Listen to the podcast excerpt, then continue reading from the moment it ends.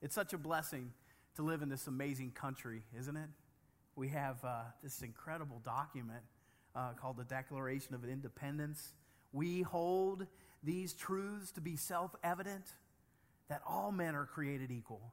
They are endowed by their Creator with certain unalienable rights, that among us are these life, liberty, and the pursuit of happiness.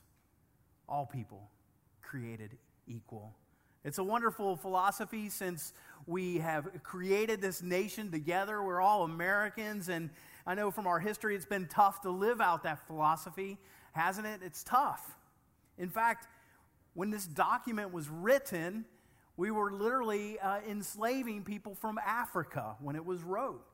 And so we've struggled with this sin of racism uh, ever since. Uh, we made a lot of progress, but we still have a long, long way to go. We're in a series titled When People Collide Resolving uh, Conflict God's Way.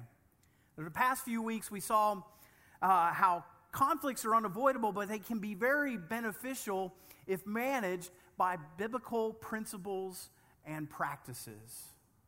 Today, I want to talk to you about the sin of racism. Before I preach, I just want to share my heart with you in these moments. First, I have a lot of anxiety, a lot of angst about this. It's pretty evident uh, that you can tell. Um, I don't, I don't, you probably can't see it too, but I'm probably one of the whitest dudes in this room right now. And in fact, my, uh, my high school nickname was Whitey. I don't know why, but it was Whitey. So then my high school friends still call me the old Whitey. Next, I, I just want to, I think I'm anxious because I, I don't want you to hear that word racism and then just tune out because of all of what our country has gone through um, for months and months, and actually for a long time. Um, it's just, it seems like the racial tension in our country just isn't letting up. And we're so divided as a nation. And you heard the banter, and there's all the politics. Can I say that word? Politics. Frankly, when it comes to this issue, I know without a shadow of a doubt, I, I really want to stay at my post to protect the purity of the gospel. I want to put aside all the politics. And really, this morning, I want to walk with you in trust. Why? Because, folks, we're a people of hope. We are. We're a people who have the promise of the Holy Spirit. And together, we have hope in the Word of God, which has the power to transform hearts, beginning with mine. And so I'm praying no, I'm not to I'm not to tell you what I'm praying. I'm to invite you to pray a prayer with me. So let's it's to be up on the screen here. Let's pray this prayer together. God, soften my heart that I might truly see people as you see them and love them as you love them. Confront anything in my heart that falls short of your perfect love for all people. Holy Spirit, convict me of my sin and fill me with your love and power. In Jesus' name, amen. This morning we're going to look at a story in the Bible that would have been very, very offensive to the original listeners. But it's probably one of the most powerful stories that Jesus ever told. In the story, Jesus challenges us to empathize, empathize with a guy who is really hurting, hurting bad, and consider what it means to help those who are hurting or challenged. I want to share with you uh, in this message some video of, of our senior pastor, John, uh, that he did with several people in our congregation. Uh, Jackie and Ryan Spence, who help out in our worship arts here at Anderson Hills. And then also uh, Pastor George and Vicki Hart. Uh, George is a retired uh, pastor, and they together as a, as a clergy couple managed to merge a black church with a white church and that was very difficult but they did it with god's help and so i, I just feel like personally and i've been thinking a lot as i as i wrote this message that i spent 99.99% of my life as a member of a dominant culture a white guy who lives mostly in a white world and it's not evil, but it means that I, I, I should listen, keep my ears up, my radar on, and listen to stories of people who have a different experience uh, so that I can be more compassionate and enter into their experience.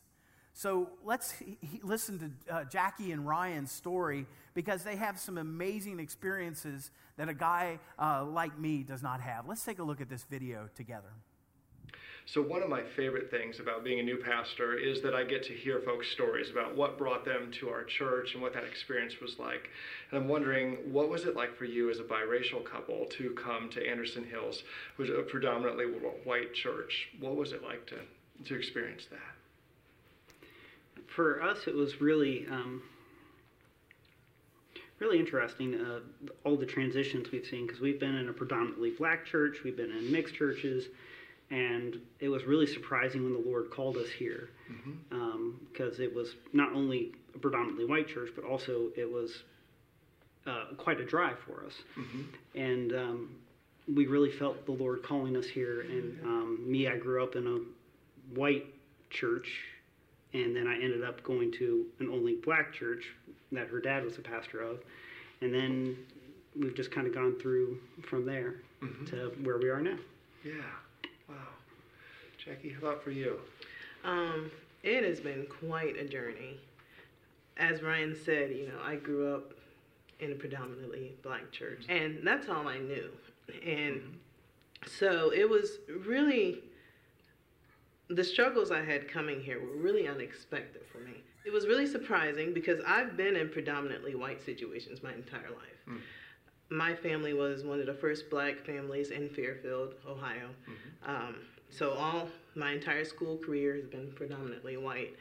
Uh, but when I came to Anderson Hills, um, the anxiety that I experienced was extreme. Mm. And I didn't, it took me a while to understand what was happening. And like I said, it's been a journey with the Lord, but the Lord revealed to me what it was is even though I had been in predominantly white situations my entire life, that was never the church. Um, in my dad's church, I was always it was always my comfort zone. I could be myself. Mm-hmm. But then coming to Anderson Hills, it was like suddenly all my experience before that seemed not good enough.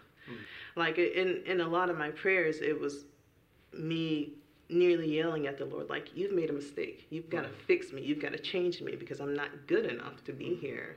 And Him constantly trying to convince me, like, You're exactly what you need to be where you are. You yeah. trust me. And I'm like, No, you need to change me. And He's like, No, I'm not going to do mm. it. Can you help me understand what, like, the, the cause of that anxiety of just that, that way I've always done is not right or not good enough? What what would lead to that?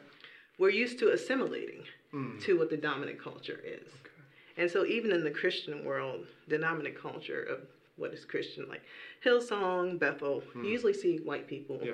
a white woman with a particular type of voice. And then me, I have this rich gospel voice. Mm. And I, I never felt very challenged about that because, like I said, I grew up in a black church. But yeah. suddenly, being in a predominantly white church, I feel like just like in every area, every other area of my life, I have to assimilate and become what people are used to. Mm. It amazes me to hear you say it because so I can remember before being appointed here, just watching our services online. I remember one of my first ones was I saw you, and I remember saying, "Oh, thank God!" Like, like I am so thankful for your gifts and for who you are, and like I mean I didn't even know you at the time, but like just I just thought your voice and your presence is so powerful. Like spoke to me, and like it just it means a lot to me personally that you would push through all that. I have never not felt welcome here, never. Hmm. Nobody has ever treated me badly. Hmm. Um, as I said, it's just the way the culture is. But if someone is feeling, if you're asking, you know, what do I do? It's really just about just understanding that for me and other black people like me, a lot of other black people, it's a struggle being a black minority. And even if nobody asked us, we feel like we have to become to be accepted. Hmm. That's really, and it's just understanding that. And then um, when people are asking like, "What can I do?" I, I it's a journey for each person. Like, yeah. as the Lord leads you, what is your part in unity, racial unity? What is what is my? Everybody has a different calling in that. Don't do it out of guilt. Please don't. Hmm. Don't do it out of obligation. Just just go to go with the Lord. Your relationship with the Lord, like hmm. Lord. I'm becoming aware of this. What's my next step? Hmm. And let Him lead you in that. I was a mi- minority in the black church for, for several years, and it, it was an incredible experience to step out of a white culture and experience a black culture. Mm. I wish I could have everybody go do that, but that's not realistic.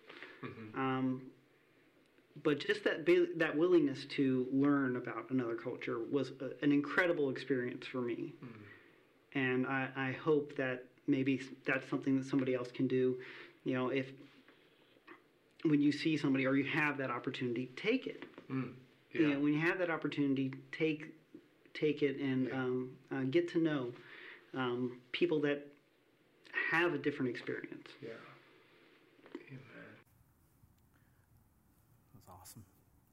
It's so powerful. Uh, uh, both Jackie and Ryan uh, treated reasonably well by their churches, but there were, you know, just some challenges, I think, inside. You know, I think on the human journey, I believe it's, it's a good thing to enter the experience of another uh, as best as you can. Um, I believe Jesus challenges us to do that, uh, to come alongside people who are hurting or challenged, to love them, uh, to be their neighbor, and to have uh, compassion on them. Um, that's the heart of the Jesus message. It's love everyone, even when no one is watching. And Jesus told a story uh, in response uh, to uh, a religious law expert who tried to undermine him, who tried to discredit him. Let's look at the word of God from Luke 10 25 through 28. On one occasion, an expert in the law stood up to test Jesus. Teacher, he asked, what must I do to inherit eternal life? What is written in the law? He replied. How do you read it? He answered, Love the Lord your God with all your heart and with all your soul and with all your strength and with all your mind, and love your neighbor as yourself. You have answered correctly, Jesus replied.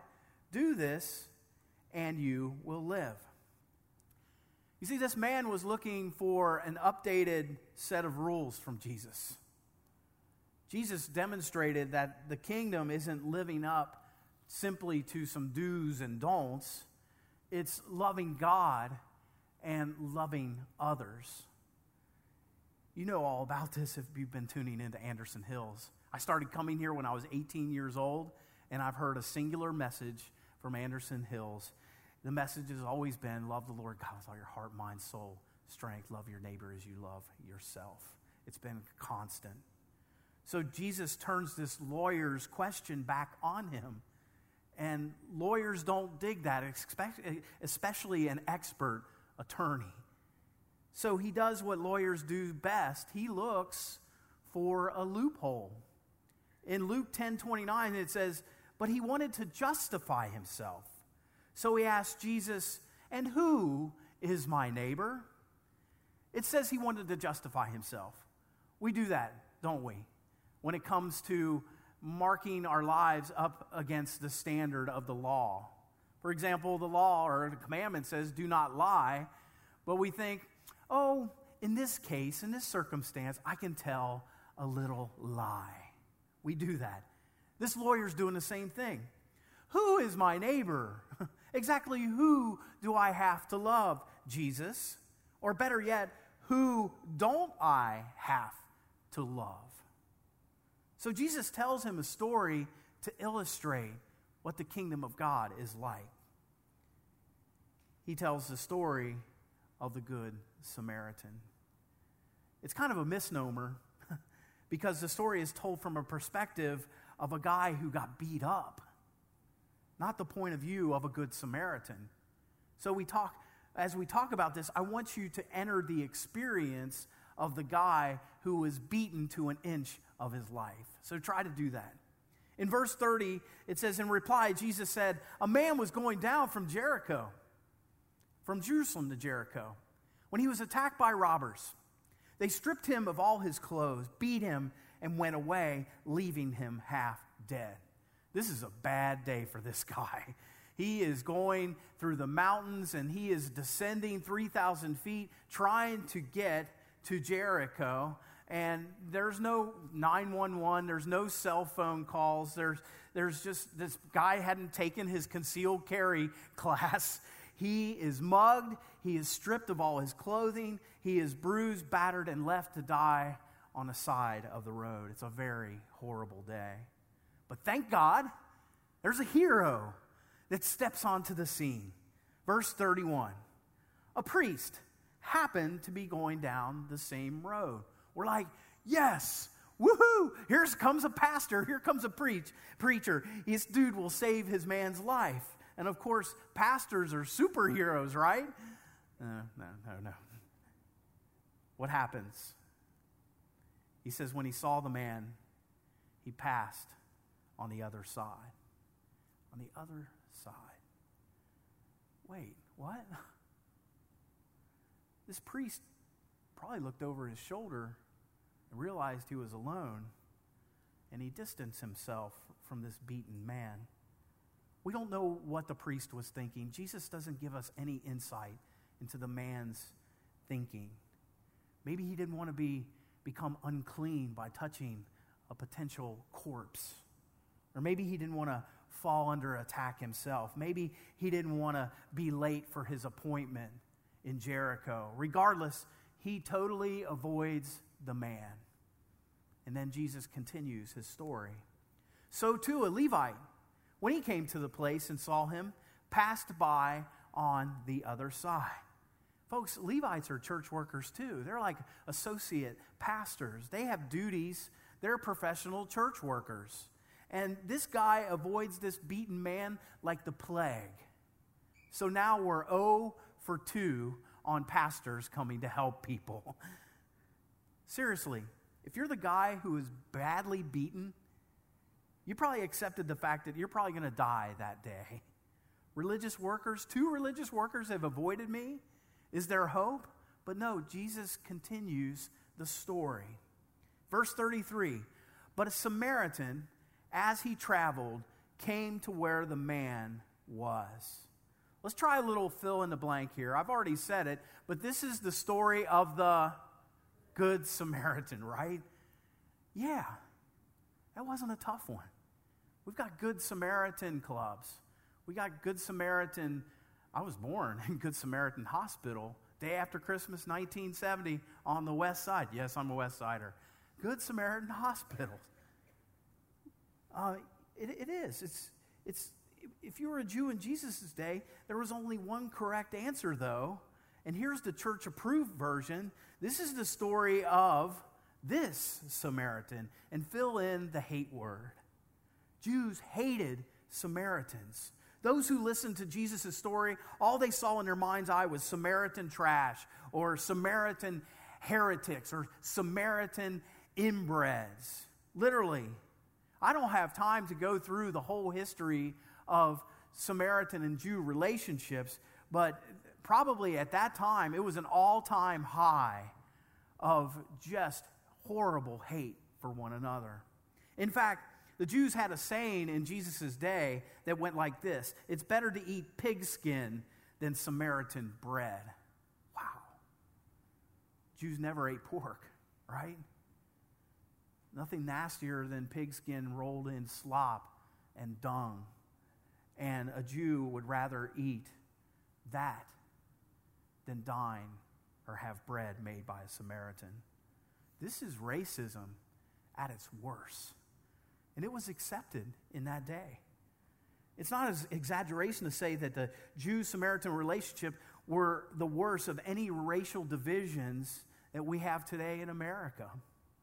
So you need to understand that this parable, this story that Jesus told, was very, very offensive to the listeners. That's how I would have responded if I would have been listening in on Jesus' day. Remember, a pastor an associate pastor, they've already bailed on this guy, and he's still lying there hopeless. Let's look at verse 33. It says, But a Samaritan, as he traveled, came where the man was. The listeners were probably thinking that this guy left for dead is really screwed now, that he has had it. This, some, these two clergymen have ignored him, and now the Samaritan is probably going to do something worse. And that's what the listeners were waiting for. Okay, let's see what the Samaritan does. But Jesus continues. Look at what the Samaritan does. When he saw him, he took pity on him. He went to him, bandaged his wounds, pouring on oil and wine. And then he put the man on his own donkey, brought him to an inn, and took care of him. The next day, he took out two denarii, gave them to the innkeeper. Look after him, he said, and I will return what I, I, when, I when I return, I will reimburse you for an extra expense you may have. You're sitting there thinking, wait, Jesus, are you kidding me? The story is trash because Samaritans are trash. They broke God's laws. They killed our ancestors. Jesus, do you actually expect me to believe that a scummy Samaritan would do this? A Samaritan would have, wouldn't have compassion or pity. A Samaritan wouldn't do heartfelt medical care. A Samaritan wouldn't risk getting beat up by robbers himself and then take this wounded guy, put him on his donkey, and take him to a hotel and then stay with him and care for him through the night, and then give money for his future, future medical costs while he's away. No, there's no way. Jesus, are you kidding me? Samaritans don't do that. I know who they are. I mean, I don't really know any of them, but everybody just knows how they are. You can't trust them. You picked the wrong hero. Jesus. And that would be some of your thoughts listening. But Jesus made no mistake telling his story. He asks this expert of the law, look at this, folks. Look at what Jesus works out here. Which of these three do you think was a neighbor to the man who fell into the hands of a robber? The expert of the law replied, The one who had mercy on him. Jesus told him, You go and do likewise. You can feel the tension around Jesus' question. The lawyer knew the answer, but he couldn't even get himself to say or even mutter the word Samaritan. He says, the one who had mercy on him. And then Jesus twists the knife in a little further. You go and you do likewise. Go. Be like that guy you hate because he's the one who gets it. You don't get it you're constantly trying to justify yourself. Folks, Jesus shows us, and you might have heard this term before, but the ground is level at the foot of the cross. All people are created equal, endowed by their Creator with certain inalienable rights, regardless of race or gender or social status or anything. Did you notice that Jesus doesn't identify the man who was beaten. Why? Because Jesus wants the listeners uh, to understand the man who was beating senseless could be anyone. Anyone. But the listeners probably understood that the Samaritan was helping a Jew. The important thing is, Jesus invites us to look at our own actions or lack thereof through the lenses of the Samaritan. He was minding his own business one day, and he came upon another human being, beaten, bloody, laying by the side of the road. He knew that that man was probably Jewish, but he overcame the stereotypes, the negative history, the hatred between families. He saw a man who was hurting, and he took actions that were very dangerous, costly, and very unpopular. Do you have the courage to go and do likewise? Specifically, when it comes to racism, do you have the courage? Do I have the courage? Don't buy into the lie that you hear that you have to choose sides. The world wants us to choose sides. Nonsense. Jesus calls us to love everyone. And this teaching, just shouts and proclaims love everyone. Let's take a look at this video of Pastor George uh, right now. You know, George, it's always easy to see, for me, to see videos or hear stories of things in other communities and say, thank God that's not what the world I live in is like. But um, you've lived here for a while in this community. Have you um, seen examples of racism just right here in Anderson Township? Yes, um, and I can give you a, a specific example. Hmm. Um, it was a few years back. I was in the market for a pickup, and I saw one on a used car lot that was um, less than a mile from here. Okay. And I'll say that it's not there any longer but um, that's where it was. And so I stopped in one day and I took a look at the vehicle and I asked them how much it was. And so, and I don't remember the exact numbers, right. but they gave me a price, and um, I thought, well, I'll think about it, I'll consider it, and so every day I rode by, and I thought, okay, it's still there, it's still there, you know, and I'm wondering whether I should go after it or not. And then um, one day it was gone. So I pulled in and I went in the office and I said, um, "Hey, the pickup truck is it? Have you sold it?" And the guy said, "Yeah, actually, we just sold it, and there's the young man that we sold it to." And I turned around, and it happened to be a young man that I knew because his parents attended our church, and so. Uh, I said, "Hey, let me see your pickup," you know. Mm-hmm. So I walked outside with him, and I was just curious how much he paid for it. Mm-hmm. So I asked him how much he paid for it, and what he paid was at least twenty five percent more. It was several thousand dollars more that he paid for it than they even asked me for. Wow. Plus, he had a trade in and I didn't have a trade in. And I was just kind of blown away.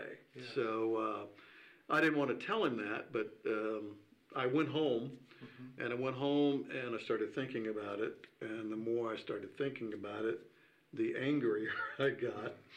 And so I thought, I'm going back up there. So I went back to the dealership and I walked into, said I wanted to see the sales manager. So he invited me into his office, and I said, um, So I just got a question for you. The young man that bought the pickup truck that I was looking at, I want to know, I'm just asking you, why did you charge him 25% more than you were asking me for to begin with? Plus, he had a trade in. And he didn't really have an answer. And so I said, um, was it because he was black? And you thought you could get away with it? Mm. And he was furious. Mm. And he said, How dare you call me a racist? And I said, I didn't call you a racist. I just want to know why you charged him more. Yeah. For the vehicle. And uh, there was, his assistant manager was outside, and he came in my office we're in the uh, sales manager's mm-hmm. office, and he um, he and they were both furious, and they were yelling at me and mm-hmm. screaming at me, and the sales manager was leaning over his desk, kind of threatening me, and they said, "Do you want us to call the police?" And at that point, I thought, yes, I did. I, I would like for you to call the police. But I thought, you know, if I was black, mm. I'd probably said, no, mm. I'm getting out of here. But anyway, um, I made an issue out of it, and um, I just contested the whole thing, yeah. you know. And so I felt like I should do something about it. But I thought on the way back up, I thought I cannot go in there angry. Mm. I've got to go in there and be logical, present the truth, and uh, try to present it as loving as I can but I think as Jackie said, sometimes it doesn't go the way you expect it's going to go. Yeah. But it did have an impact. Yeah, it did. Yeah. It did.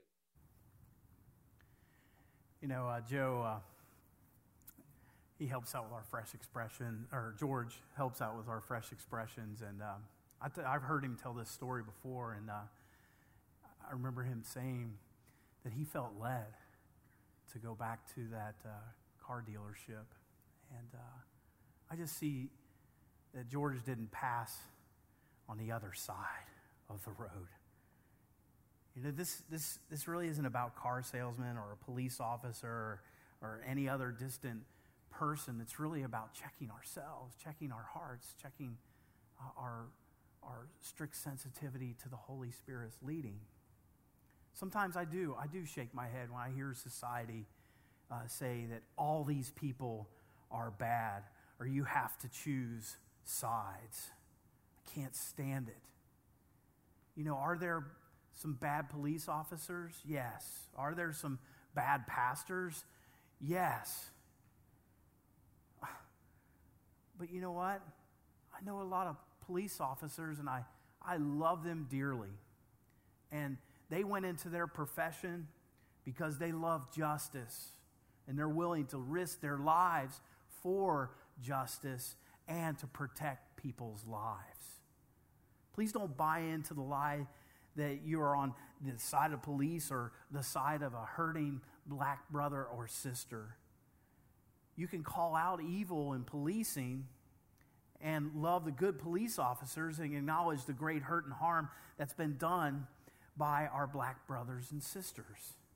That's true in every area where racism has been present real estate or banking or education or business. If God has given you influence, step up and use that influence. Ask the Holy Spirit to give you a backbone of steel to empower you to love as Jesus loved. I want to give you three ways that you can go and do likewise to be like the Good Samaritan that Jesus utilizes. First, acknowledge that racism is real. If you're like me, you need to understand that you probably don't get it. And I'll tell you, I, I don't get it. And that's why I want to try to lean in and listen to another person's experience, like Jackie. And I don't deny.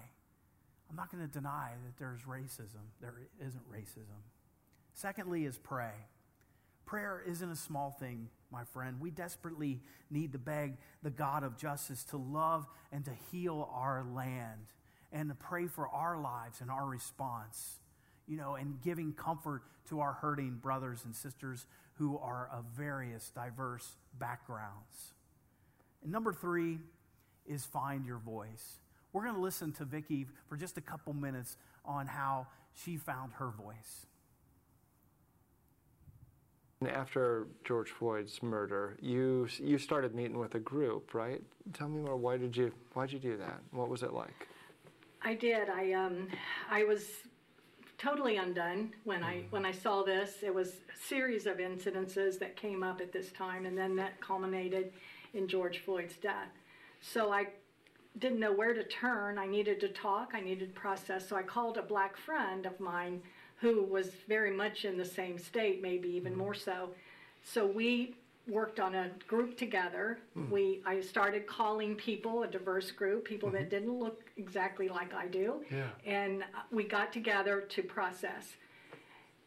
This was right after and it, I think my black friends were amazed at the reaction that they were and this eruption of emotions in their in themselves. Mm.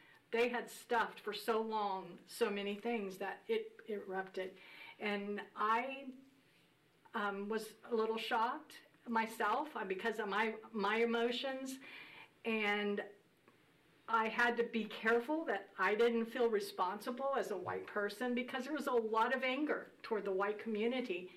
So we processed, and we this was right after his death. We began to meet, and we met on a, week, a monthly basis to just process, to get together, to have some hard conversations, to share our feelings.